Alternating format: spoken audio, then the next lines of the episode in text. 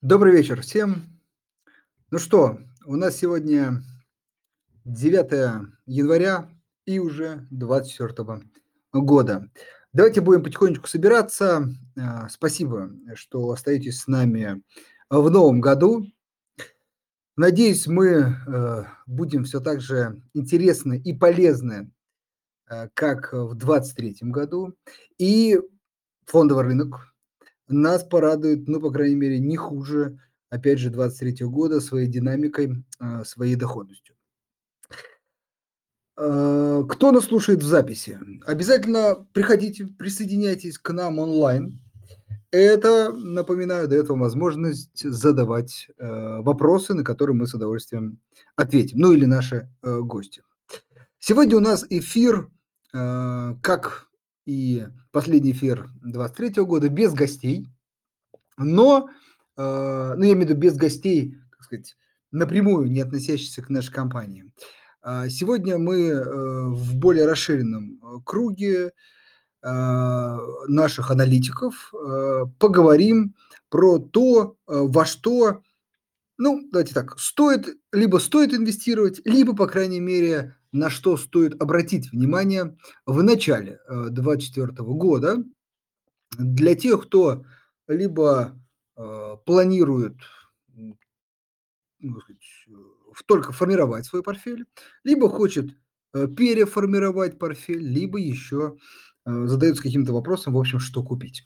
Сегодня мы пробежимся и по рынку акций, и по рынку облигаций. Ну и в третьей, получается, части с удовольствием поотвечаем на ваши а, вопросы. Поэтому еще раз, всех приветствую еще раз уже в 2024 году. Давайте начинать. А, сегодня у нас, ну, тут сложно сказать, в гостях, но давайте, ладно, по сложившейся традиции так это назовем, потому что коллеги э, вместе со мной э, работают в аналитическом подразделении э, Газпромбанк, сервиса Газпромбанк Инвестиции, поэтому люди, что называется, не со стороны, а что ни на есть э, изнутри компании. Э, поэтому сегодня со мной будет Андрей э, Стратичук, э, наш аналитик по акциям, и Дмитрий Бабичев, аналитик по рынку облигаций. Коллеги, добрый вечер. Андрей, привет. Добрый вечер, да. Андрей. Добрый вечер, слушатели. Вам тоже еще раз добрый вечер. Э, Андрей, давай с тебя начнем. Эм, частый вопрос, такой базовый, можно сказать. Это, э, знаешь, так, топ-5 акций, э, которые мы бы могли порекомендовать нашим инвесторам, обратить на их внимание – направить больше фокус, возможно, на них и эм, поизучать, порассматривать, попринимать по ним решения. Поэтому давай с этого и начнем, а, как сказать, с основного. Расскажи, пожалуйста, на э, твой взгляд, на какие компании, может быть, сектора, а потом компании стоит обращать внимание в начале 2024 года? Наверное, вот в целом, если смотреть по рынку, э, я обычно занимаю более пессимистичную позицию, вот, но э, все-таки готов выделить, наверное, несколько наиболее интересных компаний, которые э, нам нравятся, которые мы считаем наиболее перспективными. И что касается секторов, предлагаю начать именно с банковского сектора, как одного из наибольших представленных именно в индексе. И Тут э, нам нравится несколько компаний. Это, во-первых, компании с высоким ROI, э, то есть с высокой отдачей на капитал, с э, интересными темпами роста и с какими-то перспективами в будущее. Я бы здесь выделил, конечно же, Сбербанк. Да, компания не растет, например, там по 20-30%, как есть представители в других отраслях, но это, во-первых, наиболее стабильная компания, одна из наиболее крупных компаний, а, которая способна также еще выплачивать дивиденды. Хотелось бы ответить, отметить, что, а, например, у Сбера а, самый, наверное, низкий, самое низкое отношение операционных расходов к доходам среди всех представителей банковского и финансового сектора. Поэтому даже несмотря на небольшой, например, прирост в кредитах, там, в денежных средствах, банк способен показать отличную прибыль и выплатить хорошие дивиденды. То есть, например, в 2024 году, э, возможно, не будет такого роста восстановительного, как был в 2023, но Сбер все еще способен показать приличную прибыль и заплатить интересные дивиденды. Что касается второго представителя, то это Совкомбанк, кто э, смог поучаствовать в IPO, эм, ну, как бы классно. Э, инвесторы уже заработали на приросте котировок. Здесь, конечно, банк показывает, например, не, таки, не такое соотношение операционных расходов к доходам, не такую высокую процентную маржу там, или ставку риска, стоимость риска точнее, но демонстрирует отличный, э, отличную рентабельность на капитал, отличный прирост капитала, э, поэтому нам он интересен, скажем так. Стоит также сказать, что интересен не только по причине роста, но и по причине стоимости относительно будущего роста. То есть всегда э, рост компании должен идти в ногу с текущей стоимостью ее бизнеса относительно форвардных доходов этого бизнеса. Э, это касается банковского сектора. Следующее, что я бы отметил, это, наверное, сектор ритейла. Здесь, э, конечно, мы возьмем лидеров рынка. Это, во-первых, Магнит, компания российская, с российскими корнями. Э, недавно вернулась к выплате дивидендов, чего мы э, ждали. То есть была некая, некая такая паника, наверное, да, летом по поводу того, что Магнит был на грани исключения, во-первых, из индекса, во-вторых, переведен в другой котировальный список, но мы все-таки ожидали, что, во-первых, произойдет выкуп, потому что у магнита довольно большое количество э, нерезидентов. Во-вторых, после выкупа э, будет возможность у компании избрать совет директоров. То есть э, загвоздка была, во-первых, в совете директоров, во-вторых, в публикации отчетности.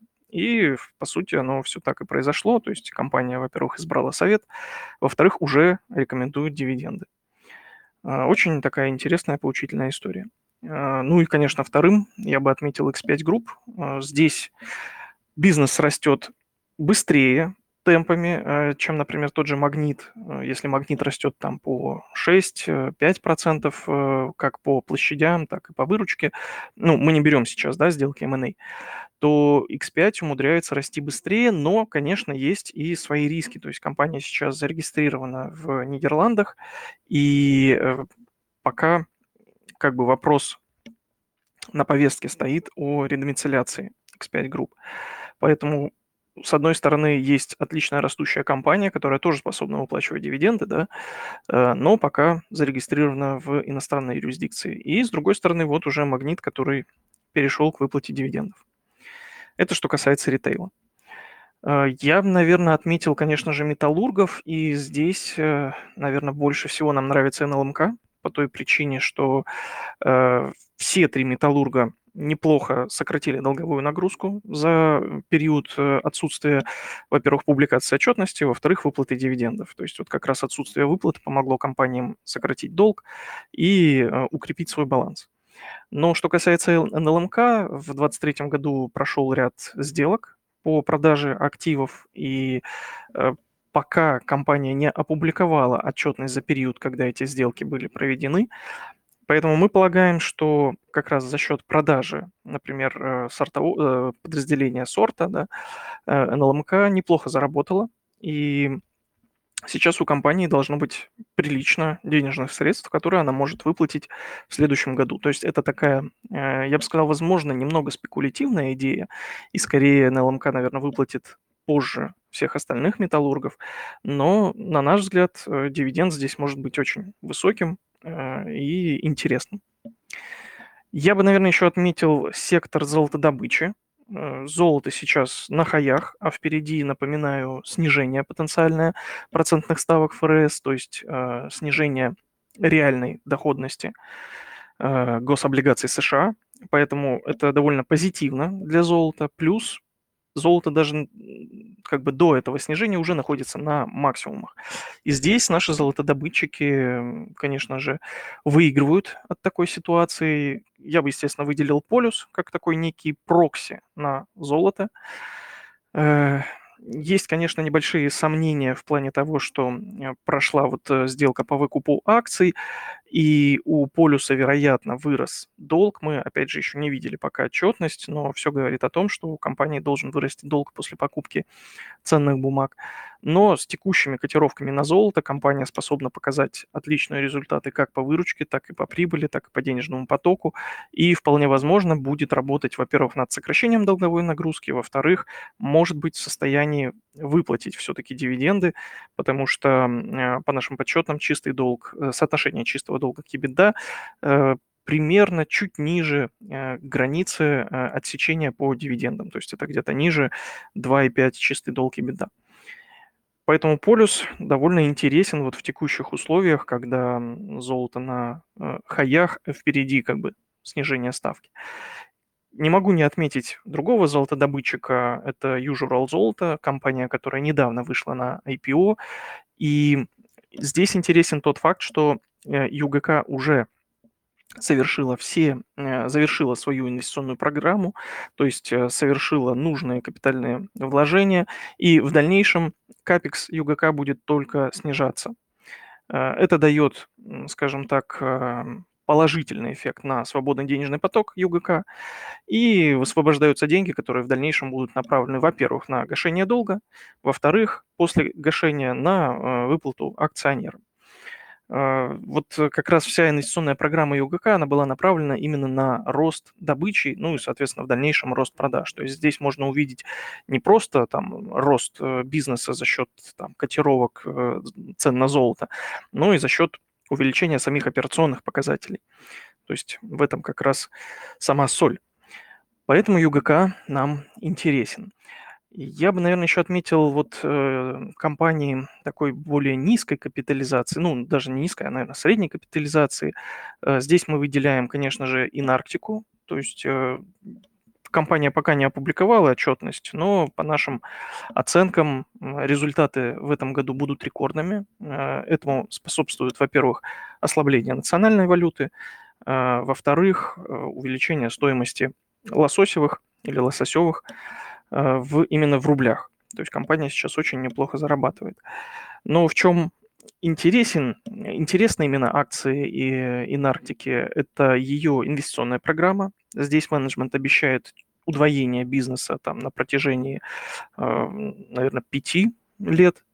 Вот. И такие растущие компании по адекватной цене, на мой взгляд, очень интересны для инвесторов. Возможно, стоит еще э, обсудить такую компанию, как Евромедцентр, которая сейчас редомицилируется из э, Кипра в Россию.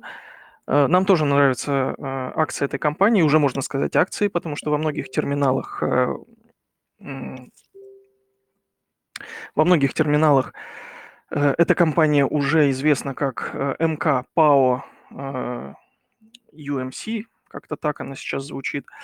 Вот, поэтому вот здесь может быть тоже интересная история ввиду того, что могут быть высокие дивиденды выплачены за предыдущие периоды.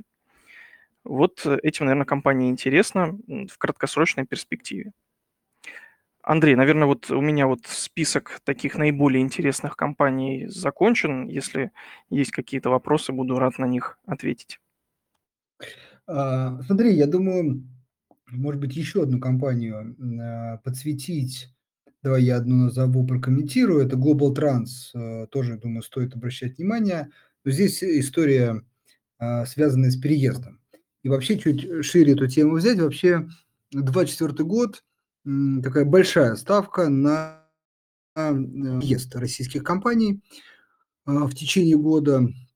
И вот э, если кто-то, а, как ты действительно хорошо заметил, а, в целом, да, по рынку, так сказать, плюс-минус сдержанные настроения, ну вот с учетом того, ждем ли мы, тут у Максима, например, вопрос такого же роста Э, в 2024 году, как в 2023. Скорее нет, особенно э, при текущих ставках. Тут очень важно целом по рынку сказать, что пока ставки высоки, все-таки рынок будет под давлением. Но во второй половине, если ставки будут особенно агрессивно снижаться, то тут и рынок, э, я думаю, тоже э, как сказать, воспрянет духом. Но это будет скорее во второй половине, до этого еще надо дожить, э, там может много чего измениться. Вот. Базовый прогноз все-таки на первое полугодие – это рынок под давлением с учетом высоких ставок. Но, еще раз, есть точечная история, возврат к дивидендам, либо сами по себе выплаты, либо переезд. Вот переезд и, ну и все-таки возврат к дивидендам – это два фактора, которые могут конкретно какие-то компании, о которых мы выше в том числе сказали, а, позволить им получить переоценку, ну, а вам, кстати, получить дивиденды, которые могут действительно а, быть ну, не знаю, главным инвестиционным доходом в 2024 году по этим акциям. Поэтому Global Trans туда э, тоже хочется добавить. Яндекс, кстати, хотя, ну, такая, как это, уже несколько серий, да, можно сказать, предположений по поводу, как это будет происходить, случилось, но все-таки кажется, что а, процесс движется, даже была зарегистрирована компания а, под это, поэтому кажется, что тут тоже скоро э, развязка близка. Вот, единственное, еще хочется э, от тебя услышать про компанию, про компанию, а, э, вылетело с головы, как она называется сейчас, это в прошлом Белуга, да. Новобев она сейчас называется. Да, ага. Новобев. Вот если можно, тоже э, пару слов про эту компанию, как оцениваешь? Компания довольно интересна ввиду того, что сейчас развивает э, сеть алкомаркетов WinLab. Э, довольно интересные магазины э, с широким ассортиментом алкоголя, Э, вот в этом плане, конечно, интересно. Ее можно, наверное, скоро будет относить к категории ритейлеров, а не потребительских товаров, потому что скоро ритейлеры, выручка от ритейлеров будет занимать большую долю, скажем так, всех доходов э, новобев. Что касается вот второй части, да, это продажа алкоголя, здесь э, наблюдается некая стагнация именно в операционных показателях, поэтому я немного отношусь к компании сдержанно. Но чем мне нравится Новобев, это ее довольно большой казначейский пакет. Э, компания сейчас держит, наверное, около 20% да, своих акций, э, которые являются квазиказначейскими, то есть на счетах э, своих дочерних предприятий, и понемногу реализовывают эти акции в рынок. То есть когда-то она их купила дешево, когда акции сильно дорожают, она их понемногу продает, увеличивает float.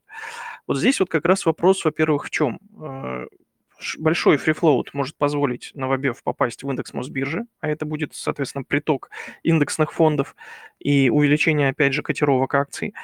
Э, с другой стороны, если компания решит часть этих акций погасить, это также увеличит прибыль и дивиденды на акцию для ее акционеров.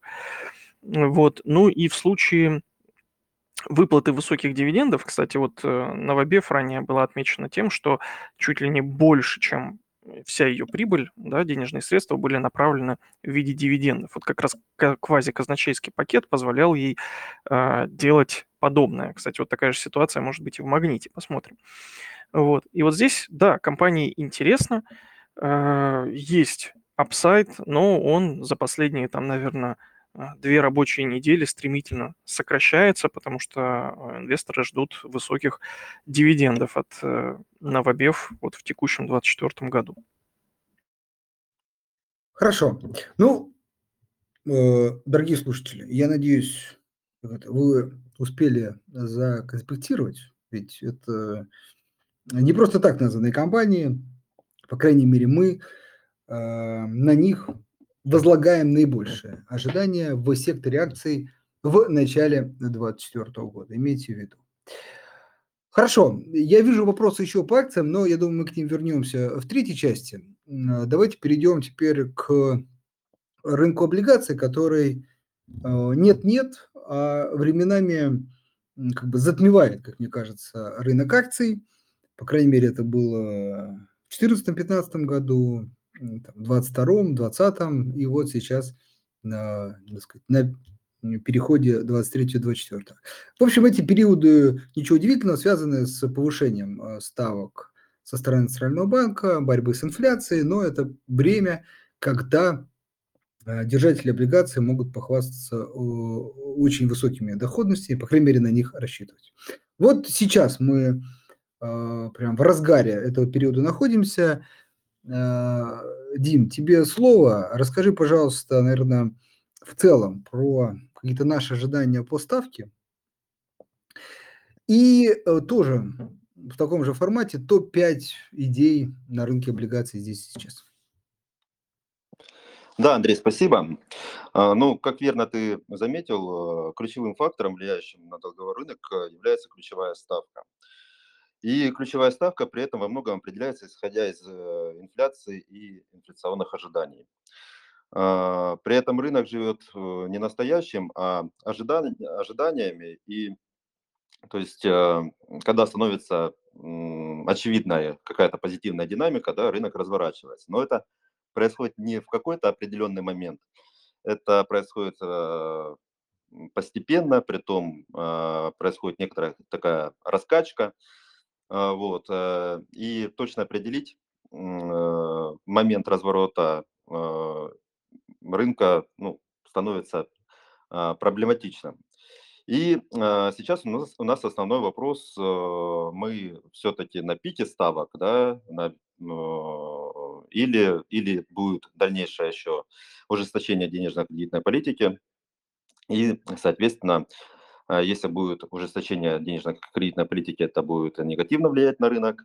Если же э, мы находимся на плата или там, в какой-то обозримой перспективе увидим снижение а, ключевой ставки, то это а, будет очень позитивно для долгового рынка. А, по итогам ноября у нас, это последние данные помесячно, да, у нас инфляция в годовом выражении составила 7,48%. Последние данные недельные у нас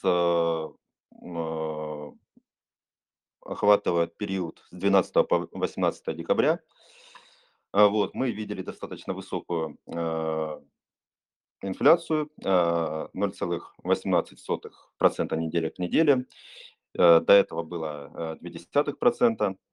Вот, но хотел бы остановиться на этом вопросе чуть э, подробнее. Э, компоненты корзины э, инфляции разделены на стабильные и волатильные. К волатильным отнесены цены на плодово-овощную продукцию, на мясо, на автомобили, импортную электронику, а также тарифы на пассажирские перевозки и коммунальные услуги. услуги. А, к стабильным, соответственно, все остальные. И то, что мы видим, а, соответственно, вот эти вот скачки, они во многом зависят от волатильных компонентов. Мы постоянно слышим, что яйца сильно подорожали, билеты на самолеты подорожали и так далее. Вот. Стабильные же компоненты, они на то и так называются, потому что они стабильные. И, в принципе, они на протяжении ноября, начала декабря, они находились э, в такой зоне комфортной, э, даже соответствовали таргету регулятора по годовой инфляции в 4%. Э, последние две недели, которые, на которые у нас есть данные, да, э, стабильные компоненты также вышли за этот предел. Вот, но, в принципе, это объяснимо. Перед Новым годом всегда происходит разгон инфляции, э, люди покупают подарки, какие-то траты, получают премии и так далее. Вот, и, в принципе, этот декабрь, он даже если так э, оценить дальнейшую динамику, да, он может даже показать э, инфляцию ниже, чем в ноябре, что э, является таким достаточно удивительным фактом. Э, исходя из этих цифр, э, мы видим, что все-таки инфляция достаточно высокая, гораздо выше таргета в целом. А, вот. И она находится в таком вот э, неустойчивом состоянии.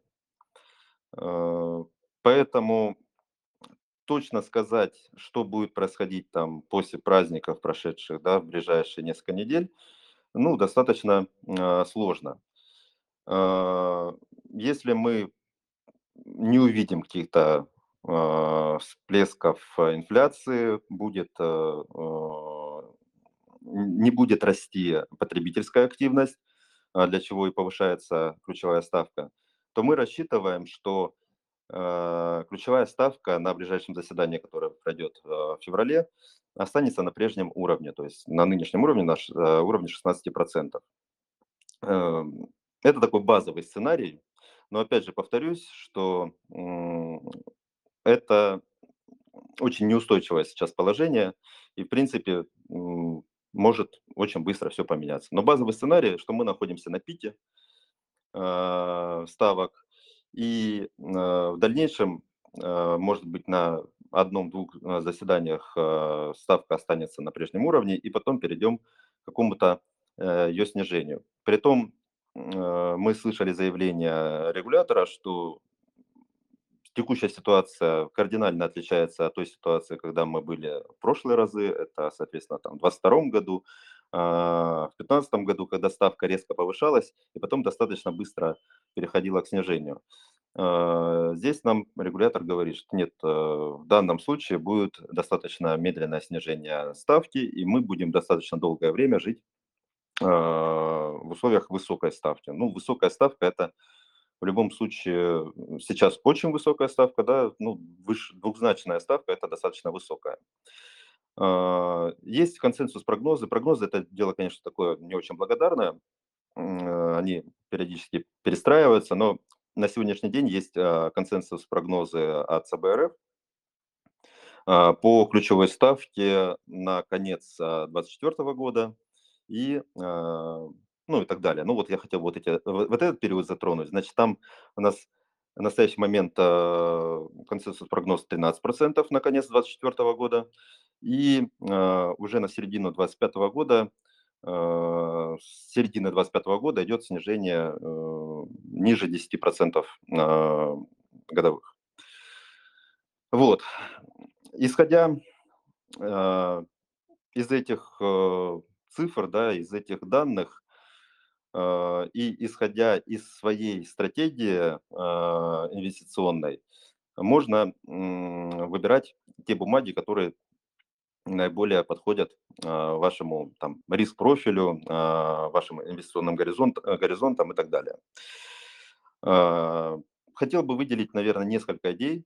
Они могут показаться несколько противоречивыми, но а, при этом они имеют право на жизнь, и для определенной группы э, инвесторов каждая, каждый, каждая бумага будет ну, с какой-то стороны более интересна.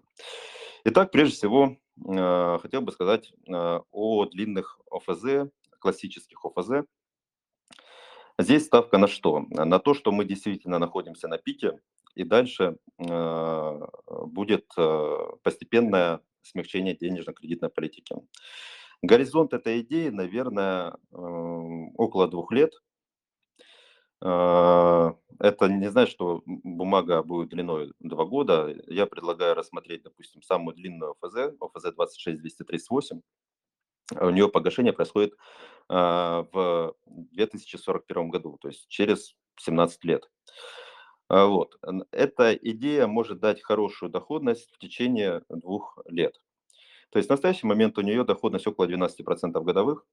Кажется, что это не очень много э, по сравнению э, с депозитами, которые сейчас предлагаются, там, или, может быть, денежный рынок э, может предложить сегодня выше.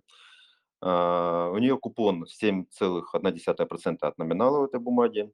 А, но цена сейчас составляет около 66% от номинала. Таким образом, текущая доходность у нас а, более 10,6% э, годовых. А, текущая доходность – это значит, э, сколько нам, это купонная доходность на вложенный в сегодняшних ценах как бы капитал. Да?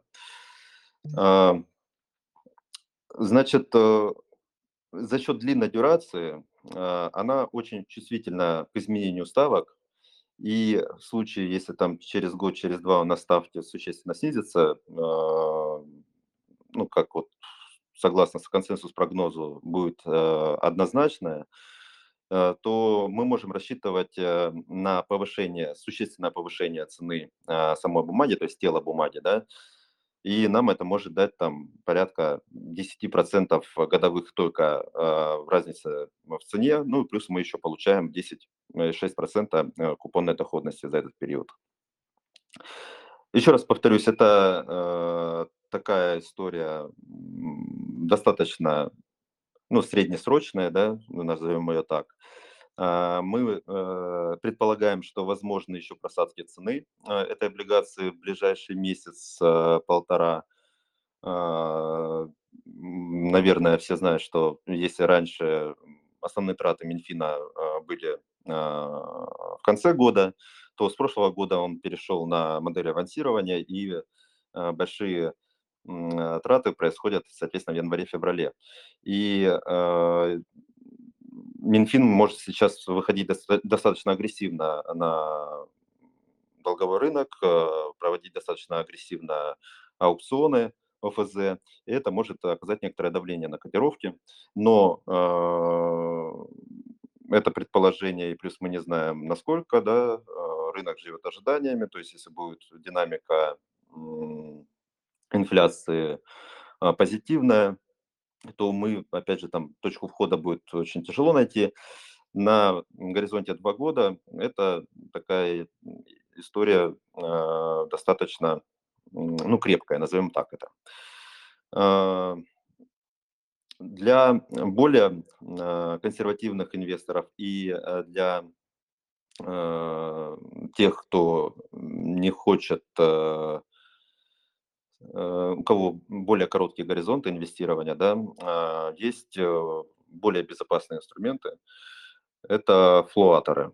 А, также Минфин выпускает э, ОФЗ, у которых ключевая ставка привязана к ставке РОНИ. РОНИ – это ставка краткосрочного межбанковского кредитования. Рония, как правило, близка ключевой ставке. По последним данным, а, Рония там 15-27%, 15,27%. Вот. Соответственно, у а, Минфина есть два вида бумаг, а, так называемые старого образца и нового. Стар, у старых бумаг значит, э, купон определяется с большим временным лагом, то есть берется э, там два раза в год э, выплачивается купон, и купон определяется как среднее арифметическое значение РОНИ за предыдущие 6 месяцев. Правда, там есть еще премия, плюс 1,2%. Но вы получите высокий купон через полгода после того, как фактически вы видите высокую ставку. Э, эта бумага имеет право на жизнь, но она сложная для э, среднего э, инвестора, для розничного инвестора. И поэтому кажется более интересной бумага нового образца. Она очень простая, у нее выплаты купона происходят 4 раза в год, и купон определяется Э, как э, средняя арифметическая ставка за текущий период с лагом 7 дней.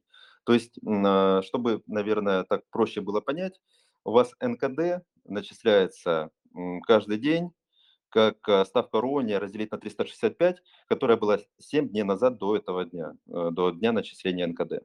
Вот. Соответственно, у вас каждый день новая ставочка, все плюсуется, и в конце, соответственно, вы получаете купон на основании вот этой а, суммы, вот этой среднеарифметической. А, я бы, наверное, выделил бы бумаги ОФЗ 29014, 29016, они имеют погашение в обозримом будущем в 2026 году. Кроме того, вот эти бумаги очень а, мало волатильны, их цена очень слабо отклоняется от номинала, буквально там на десятые доли процента. А, вот. Это такой защитный инструмент в условиях высоких ставок. А как мы слышали, мы будем жить достаточно долго в условиях а, высоких ставок. А, вполне, вполне интересный инструмент. Не волатильный, с хорошей доходностью. Кажется, что для любого портфеля это будет даже для агрессивного, такая вот стабили как стабилизатор будет интересный этот инструмент. Как альтернатива еще, а, сейчас у нас в приложении идет размещение, доп. размещение, а, бумаг Газпромбанк э, бумаг Газпромбанка. А, у них купон, привязан непосредственно к ключевой ставке. Купон выплачивается ежемесячно. Соответственно, сейчас купон равен 16% годовых. У вас денежный поток постоянный. Ключевая ставка чуть выше, чем РОНе. Кредитный риск у Газпромбанка, конечно, не, не может быть определен да, как бы, так, так же, как в государственных бумаг, но все-таки это государственный банк э, с высоким рейтингом надежности, поэтому э, вот этот инструмент я бы тоже бы рассмотрел. Э, что еще можно выделить? Среди корпоративных бумаг, среди корпоративных бумаг Э, ситуация сейчас следующая. Я думаю, что э, стоит обращать внимание на достаточно длинные бумаги, потому что если вы смотрите на бумаги с э, погашением через там или с офертой через 3-6 месяцев, то все-таки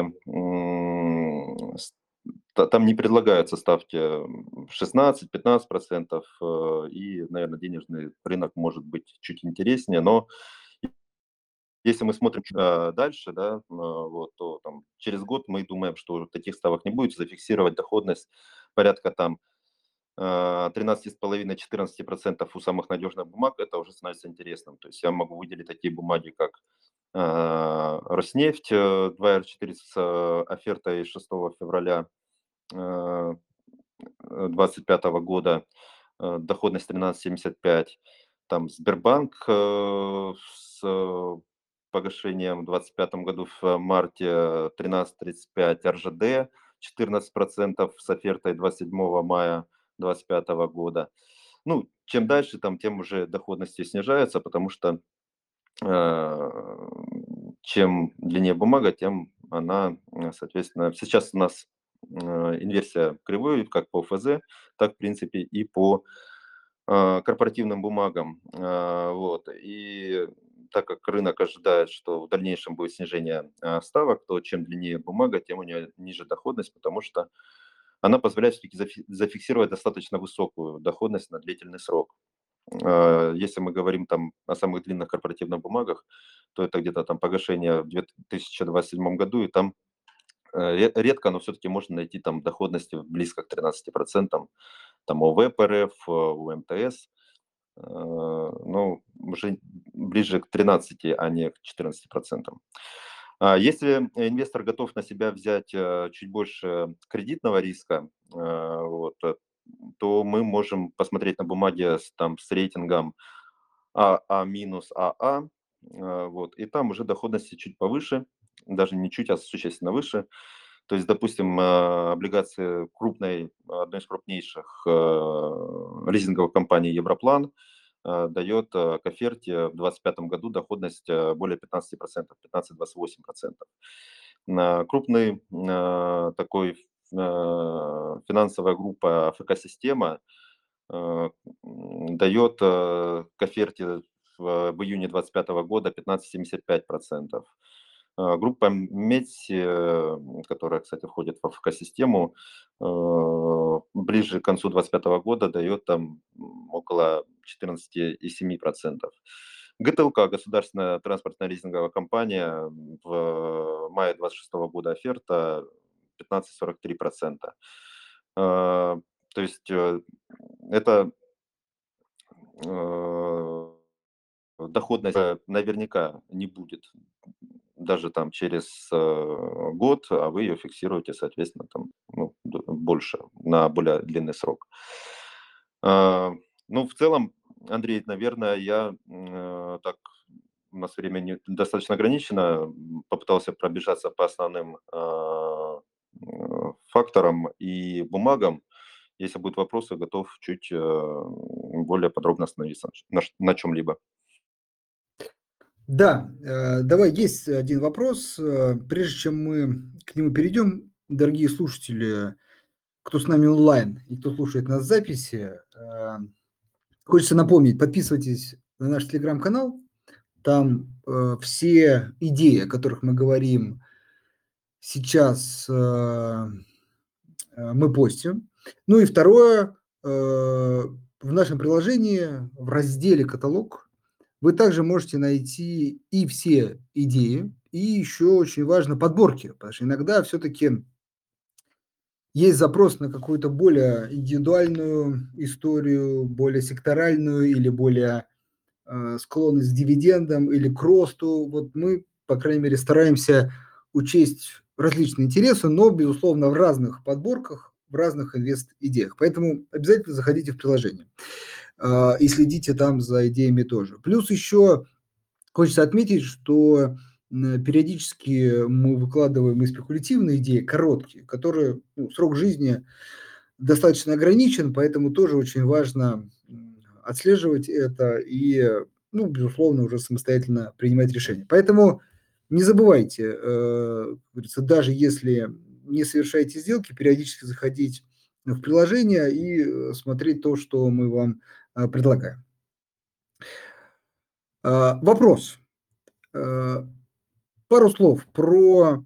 Я вот в конце года говорил, наверное, такая одна из идей, которая сработала, безусловно, помимо фонда рынка акций, это замещающие облигации в прошлом году. Э, доходности снизились, цены резко выросли, аккурат там за 2-3 месяца до конца года. Вот э, как считаешь, э, мы теперь будем на неком плата в плане того, что не ждем роста цен, снижения доходности, или все-таки еще есть там возможность для дальнейшего роста? А, здесь надо, наверное, как-то горизонты, опять же, определить. Я думаю, что в ближайшее время мы будем на некотором плато, при этом, что э, еще несколько месяцев назад мы ожидали некоторого давления на котировки, то есть на рост доходности э, в связи с тем, что э, есть указ президента, согласно которому там, ну, с некоторыми условиями, да, но все должны заместить свои еврооблигации. И мы рассчитывали, что э, будет избыток предложения, который рынок будет некоторое время переваривать, назовем это так. Э, за счет этого э, за счет этого будет давление на котировки. Но э, был перенос э, обязательного срока э, на полгода. Вот, э, потихонечку замещение идет. То есть э, в конце месяца, ну, вот в декабре мы видели, что ГТЛК разместилась на риске никель, э, разместил замещающие облигации. Э, вот, и ну, там еще э, ряд имен, э, ну, не будем сейчас э, такие подробности вдаваться. Э, то есть у нас еще есть полгода, чтобы размазать оставшиеся предложения, поэтому давления мы не ожидаем, но постепенно по мере погашения тех выпусков, которые сейчас присутствуют на рынке, у нас будет снижаться количество доступных э, валютных инструментов, э, и в связи с этим возможно некоторое снижение доходности и рост цены э, замещающих облигаций. Но это не какие-то такие взрывные вещи, это плавная э, такая вот э, тенденция. Э, в целом вот так. Я хотел бы, наверное, сказать, что еще э, мы наблюдали, что котировки э, зависели от э, курса валюты. То есть, когда было резкое повышение ослабления рубля, доллар ушел за 100, мы видели, что было активные продажи замещающих облигаций, и э, люди фиксировали э, доходность, э, соответственно, ну, курсовую разницу, они фиксировали вот этот доход. Но сейчас э, курс э, менее волатильный, поэтому э, думается, что это отличный инструмент для какой-то такой достаточно долгосрочной инвестиции. Во-первых, все-таки э, долгосроке э, есть мнение, что рубль будет э, плавно ослабевать. И кроме того, если мы берем достаточно длинные бумаги, мы получаем льготу налоговую на долгосрочное владение и не будем платить за курсовую разницу налог. Хорошо, спасибо. Я тебе добавлю, может, более точно, что как раз, наверное, действительно доходности плюс-минус ожидаем на этом уровне, но если какие-то точечные истории будут выходить, то вот там под замещение возможен какое-то короткое окошко для получения и э, более высоких доходностей или покупка по приемлемым ценам. Поэтому кто базово инвестирует и не хочет ловить какие-то локальные минимумы, то а, замещающие облигации все так же актуальны, я даже, знаете, как бы сказал, они сейчас безальтернативны, если вы хотите инвестировать в валюте. Это тоже очень важный фактор, который, кстати, может поспособствовать и дальнейшему росту. Вот, но, может быть, уже не столь значимому. А конкретное локальные э, замещения – это повод э, сказать, для тех, кто ищет э, чуть лучшие точки входа. Так, э, да, по это проговорили, от себя добавлю по валюте. Действительно, ну, если оставить какие-то непрогнозируемые, особенно геополитические истории, то ждем в первом полугодии рубль, может быть, на текущих уровнях, Э, плюс-минус, э, очень важно, с, высоким э, спредом, потому что волатильность высокая, это плюс-минус 5 рублей, иногда даже больше. Ну, а во второй половине все-таки уже опять движение туда ближе к 95 к 100, но при этом это уже будет как бы такой, можно сказать, оправданный уровень с учетом все-таки роста денежной массы. Но, опять же, это тоже будет зависеть еще от упорства ЦБ, Э, бороться с инфляцией, э, поддержание ставки на высоком уровне. Если в этом плане ЦБ будет упорствовать, то, кстати, вполне можем увидеть э, такой глобальный боковик в течение года и закончить год ну, как бы, на тех же уровнях. Так что сильного ослабления не ждем, скорее боковик, все-таки с легкой тенденцией во второй полугодии к ослаблению. А, так, по всем активам пробежались, э, вполне конкретные истории обозначили. Теперь к вопросу. А, Андрей, наверное, в первую очередь к тебе. Вот Николай спрашивает, Яндекс, Сбербанк мы вроде сказали, а вот Лукойл, Татнефть, ну и вообще нефтянка. А, как э, мы смотрим на нее?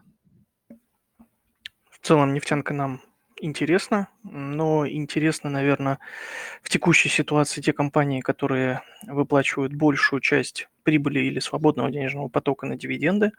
Э, тут нам интересен, наверное, Лукойл, но потенциальная будущая доходность уже не столь высока, как, например, э, перечисленные мной ранее компании. Интересно здесь, наверное, Башнефть в краткосрочной перспективе, хотя вот э, после отмены акцизов с э, января вот 2024 года, возможно, это превратится в более долгосрочную историю. То есть здесь мы видим довольно высокий дивиденд за 2023 год на фоне, во-первых, рекордных демпферных выплат, во-вторых, э, на фоне высоких цен на нефтепродукты как раз вот в конце лета, осенью.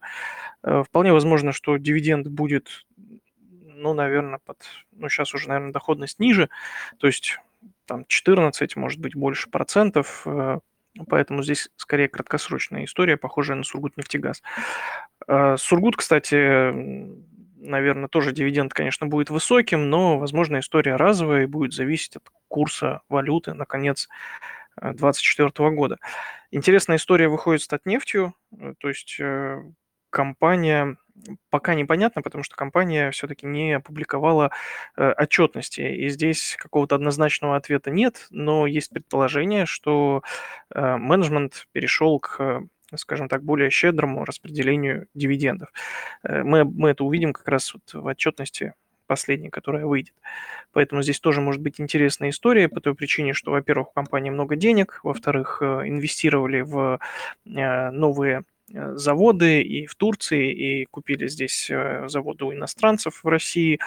Поэтому возможность увеличить прибыль есть, но по большей части все будет зависеть от цен на нефтепродукты, как и в Башнефти.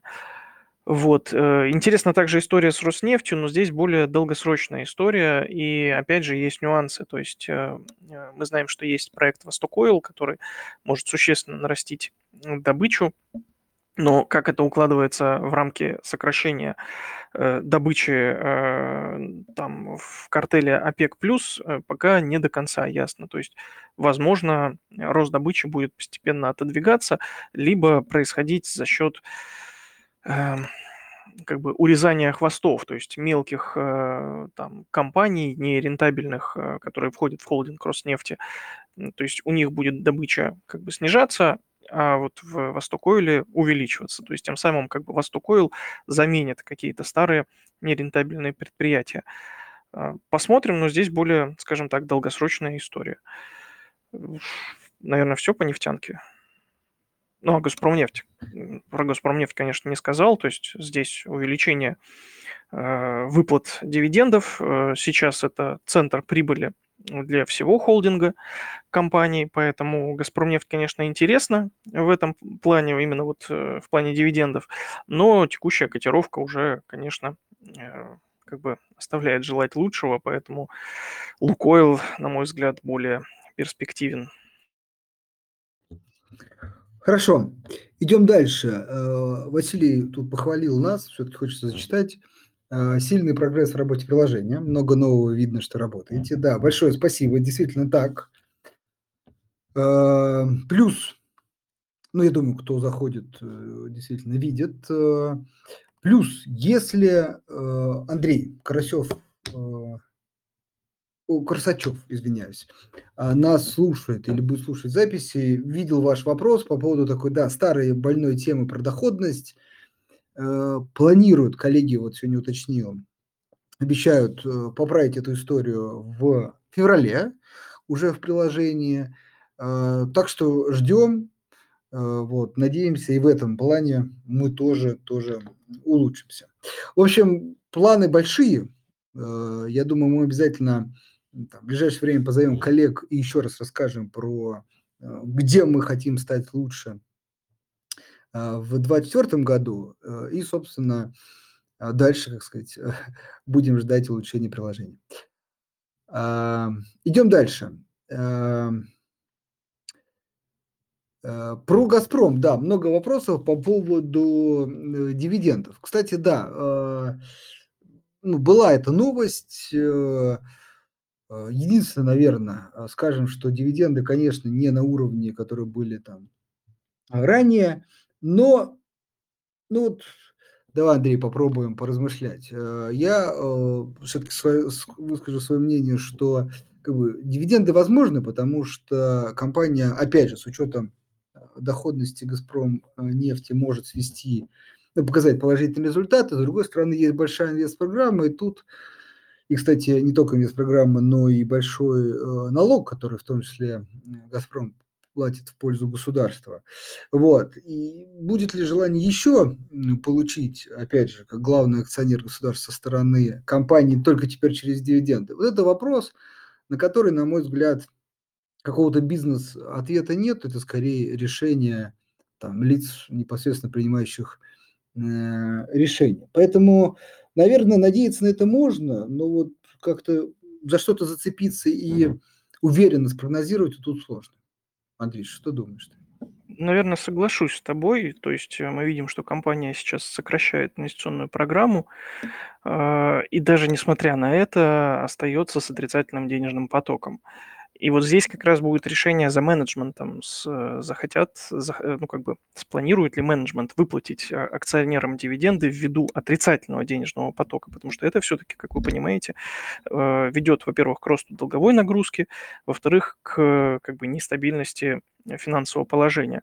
Поэтому может выплатить, да, вполне ну, я не знаю, сколько он может быть. Э, вот менеджмент давал ориентир там в районе 13-17 рублей, э, там по версии э, одного из представителей компании в новостях. Но это порядка там 400 миллиардов рублей, насколько я вот так вот сейчас помню по расчетам. И тут вот именно все будет зависеть от, захотят выплатить 400 миллиардов ввиду отрицательного денежного потока или нет. По сути, это всегда можно сделать, потому что как бы половина этих денег э, идет государству, это всегда подпитка бюджета и так далее и тому подобное. В общем, решение останется только за менеджментом, а так возможность, скажем так, есть. Но как бы это, это ведет к нестабильному финансовому состоянию, поэтому все очень так субъективно. Э, да, я добавлю, что тут два фактора. С одной стороны, «Газпром», э, знаете, это такая миф, который до сих пор, наверное, по рынку живет, какая-то, ну, считается, что закредитованная компания. На самом деле «Газпром», ну, в среднем, на самом, ну, как бы менее закредитованная компания, чем рынок и крупная. А, поэтому по факту «Газпром» вполне может взять действительно отрицательный денежный поток, подразумевает, что как бы денег свободных для выплаты нет, потому что есть большая инвестпрограмма, но взять в долг и а, выплатить так как прибыль есть, это возможно. И дальше вот встает вопрос, будет ли увеличение нагрузки долговой ради выплаты дивидендов. Еще раз, это, на мой взгляд, и, и исключительно менеджерская а, решение, либо решение главного акционера, которое вот сложно предсказуемо. Это, поймите, есть история свободный денежный поток, компания не э, объявляет какого-то новых проектов, тут все как бы, действительно идет к дивидендам. Когда же э, и как бы инвестиции и дивиденды это чаще всего э, менеджмент смотрит на свою долговую нагрузку и дальше принимает решение. Поэтому, возможно, но ну, как бы, скорее бы это ну, я бы воспринимал как э, такой приятный бонус от компании. Вопрос от Василия. Компании, которые планируют э, редомицеляцию, э, входят в топ идей? Да, мы же назвали X5, э, хотя здесь, наверное, такой наиболее э, сложный, не сложный, может быть, долгий будет процесс, э, но при этом Э, Тиньков туда можем на самом деле включить, именно если вот ставка на переезд Global Trans мы называли, еще мы называли, что мы еще называли? Яндекс, вот, Яндекс я говорил. Э, действительно, это то, что, кстати, Тиньков, Яндекс, Global Trans, ну, Global Trans уже есть переезд, тут вопрос уже даже поднять дивиденды и э, выплатить. Чуть следующая фаза, но при этом, конечно, Global Trans не переехал в Россию, поэтому есть некие опасения по этому поводу, но мне кажется, все-таки э, Арабские Эмираты, да, страна дружественная, поэтому туда можно вывести дивиденды и решить этот вопрос. Так что вот основные компании, которые нам нравятся и по бизнесу, а переезд лишь добавит э, привлекательности акций, поэтому, поэтому выделяем их в первую очередь. Кстати, можно еще отметить э, эталон, да, но тут, наверное, отдельно надо говорить про строительный сектор. Все-таки, сейчас не буду глобально тему развивать, не так много времени, все-таки серьезные были изменения а, в строительном э, секторе, особенно в конце года, которые, на наш взгляд, все-таки повлияют на рынок. Но э, наш любимый э, самолет, ну, скажем так, такая очень важная мысль, настолько настолько уверенно себя чувствует, настолько эффективно развивается, что не раз доказывал и рынку, и себе, что может расти вопреки как бы, сложностям в рынке, в рынке целом. Вот, например, сегодня была информация, хотя надо перепроверить, как всегда, что самолет вышел уже на первое место по объему э, строящегося жилья, то есть обогнал пик, э, что они заявляли, я помню, еще давным-давно, года 3-4 на старте, и тогда ну, это казалось как бы, ну, скажем, такой неким, неким оптимистическим ожиданием. Вот случилось. Вот, поэтому это компания, которая может расти вопреки рынку. Но э, все остальные строители все-таки я бы вот ну, посмотрел, какова будет реакция потребителя, насколько сильно снизится ипотека, объем взятой ипотеки. Но это от этого будет зависеть дальше движение по рынку.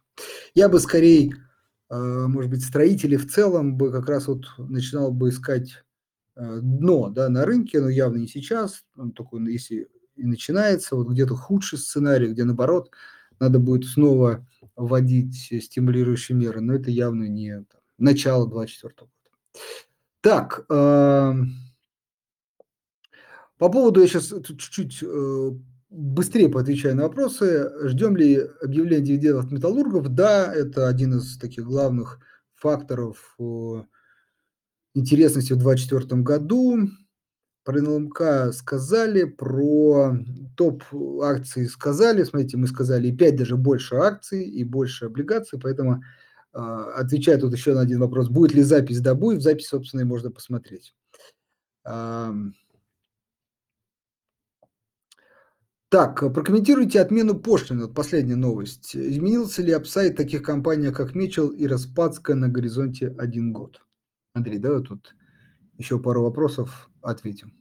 Угу. Смотрите, а, вот по нашим подсчетам, отмена пошлины– это где-то 3-5 миллиардов рублей, которые повлияют на чистую прибыль и денежный поток.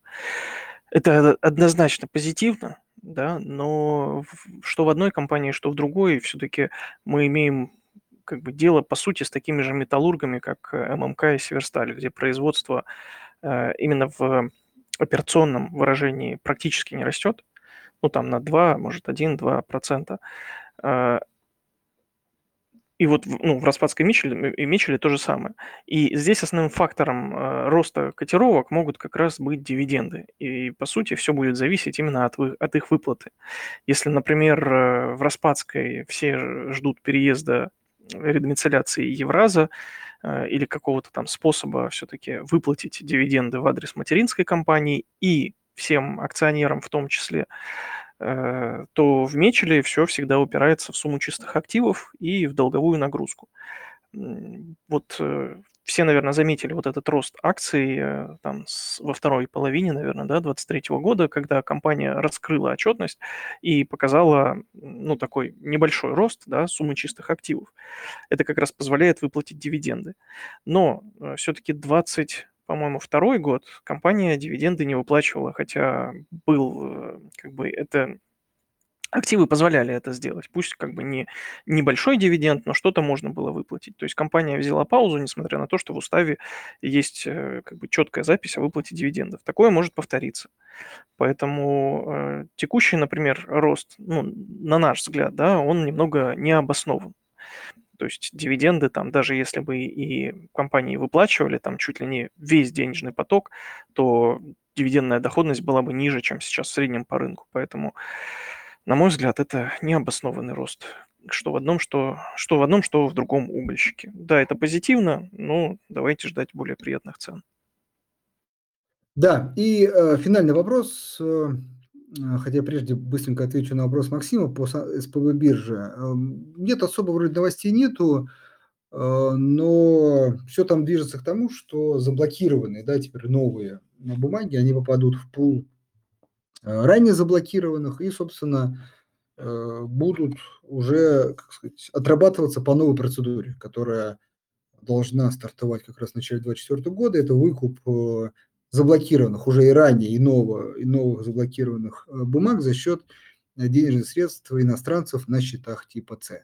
Поэтому тут уже скорее не столь важны новости от э, биржи, сколько э, СПБ биржи, сколько ожидания вот первых сделок по новому механизму. Как только он заработает, я думаю, это уже такой достаточно хороший фактор ожидать ну, постепенного Э, разблокировки, э, возможности, вернее, разблокировки, возможности продать замороженные акции. Хотя э, и это будет начинаться там вначале со 100 тысяч, ну, я думаю, далее больше и больше.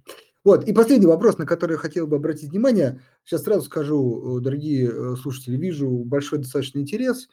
Это здорово. Я думаю, мы с коллегами будем раз в квартал точно собираться, обсуждать, как-то корректировать э, наши взгляды, вас об этом уведомлять и рассказывать, почему. Думаю, будет полезно. Последний вопрос от Лилии, потому что действительно Сургутнефтегаз э, наряду со Сбербанком была такая очень, как сказать, очевидная история 23 года. Но вот 24 мы переносим Сбербанк, все так же считаем его интересным, пусть с меньшим апсайдом. А вот Сургутнефтегаз, ПРЕВ в первую очередь. Э, какие мысли у нас, Андрей? Э, смотрите, по нашим подсчетам, э, дивиденд за 2023 год может быть на уровне 12 рублей. То есть э, текущая дивидендная доходность около 20%. Вот в Сургутнефтегазе всегда очень важна, важен курс доллара на начало и на конец года. И мы видим, что там предыдущий 23 год закончился на отметке 89 с плюсом, насколько я помню. Вот здесь э, важно понимать, что вот нефть, сам нефтяной бизнес Сургутнефтегаза зарабатывает э, операционно около 400 миллиардов рублей. И остальная прибыль, она всегда получена от переоценки денежных средств и валютных депозитов. Сейчас все эти валютные депозиты э, пока непонятно, насколько они переоценятся да, в конце 2024 года. Э, но что касается вот текущих результатов, то вот давайте представим, 12 рублей, э, сейчас это 20% дивидендная доходность, и вы не знаете, какая, какой дивиденд будет в будущем. Стоит ли сейчас его покупать? Ну, на мой взгляд, сомнительно. А, если вот, например, посмотрите, ну, просто вот взять какую-то статистику, да, то вот все предыдущие годы Сургутнефтегаз отсекался там по дивидендной доходности ниже 15%. Но и ставка Центрального банка тогда была значительно ниже. Поэтому гадать о том, сколько Сургутнефтегаз будет стоить там летом, когда точно будет известен дивиденд, но ставка все еще будет высока, ну, на мой взгляд, такое неблагодарное дело. Поэтому э, дивиденд будет довольно высоким, но какой-то апсайд, на мой взгляд, уже как бы отыгран. И, кстати, вот когда вышел отчет, да, там в последние вот пару месяцев, там, ноябрь-декабрь, декабре, по-моему, когда вышел а, отчет, то акции особо уже не отреагировали, потому что, я так понимаю, большинство инвесторов на рынке уже давно их купили. А, покупать особо, наверное, никто уже не хочет, то есть все просто сидят и ждут дивиденда. А вот что будет дальше, тут уже нам подскажет курс в 2024 году. Ну и справедливости ради, напомню, что мы не ждем сильного снижения курса. А, вот, поэтому базовая идея Сургутнефтегаз Прев от нас, по крайней мере, в 2024 год пока не переезжает. Имейте в виду, кажется, что вот эти высокие дивиденды уже в цене а, заложены. А, на этом у нас все. Вам большое спасибо. Смело шагаем в 2024 год. Оставайтесь с нами. Следите э, за нашей аналитикой, аналитикой и инвест-идеями, и я думаю, что у вас будет все хорошо э, на фондовом рынке. Всем хорошего вечера, до свидания.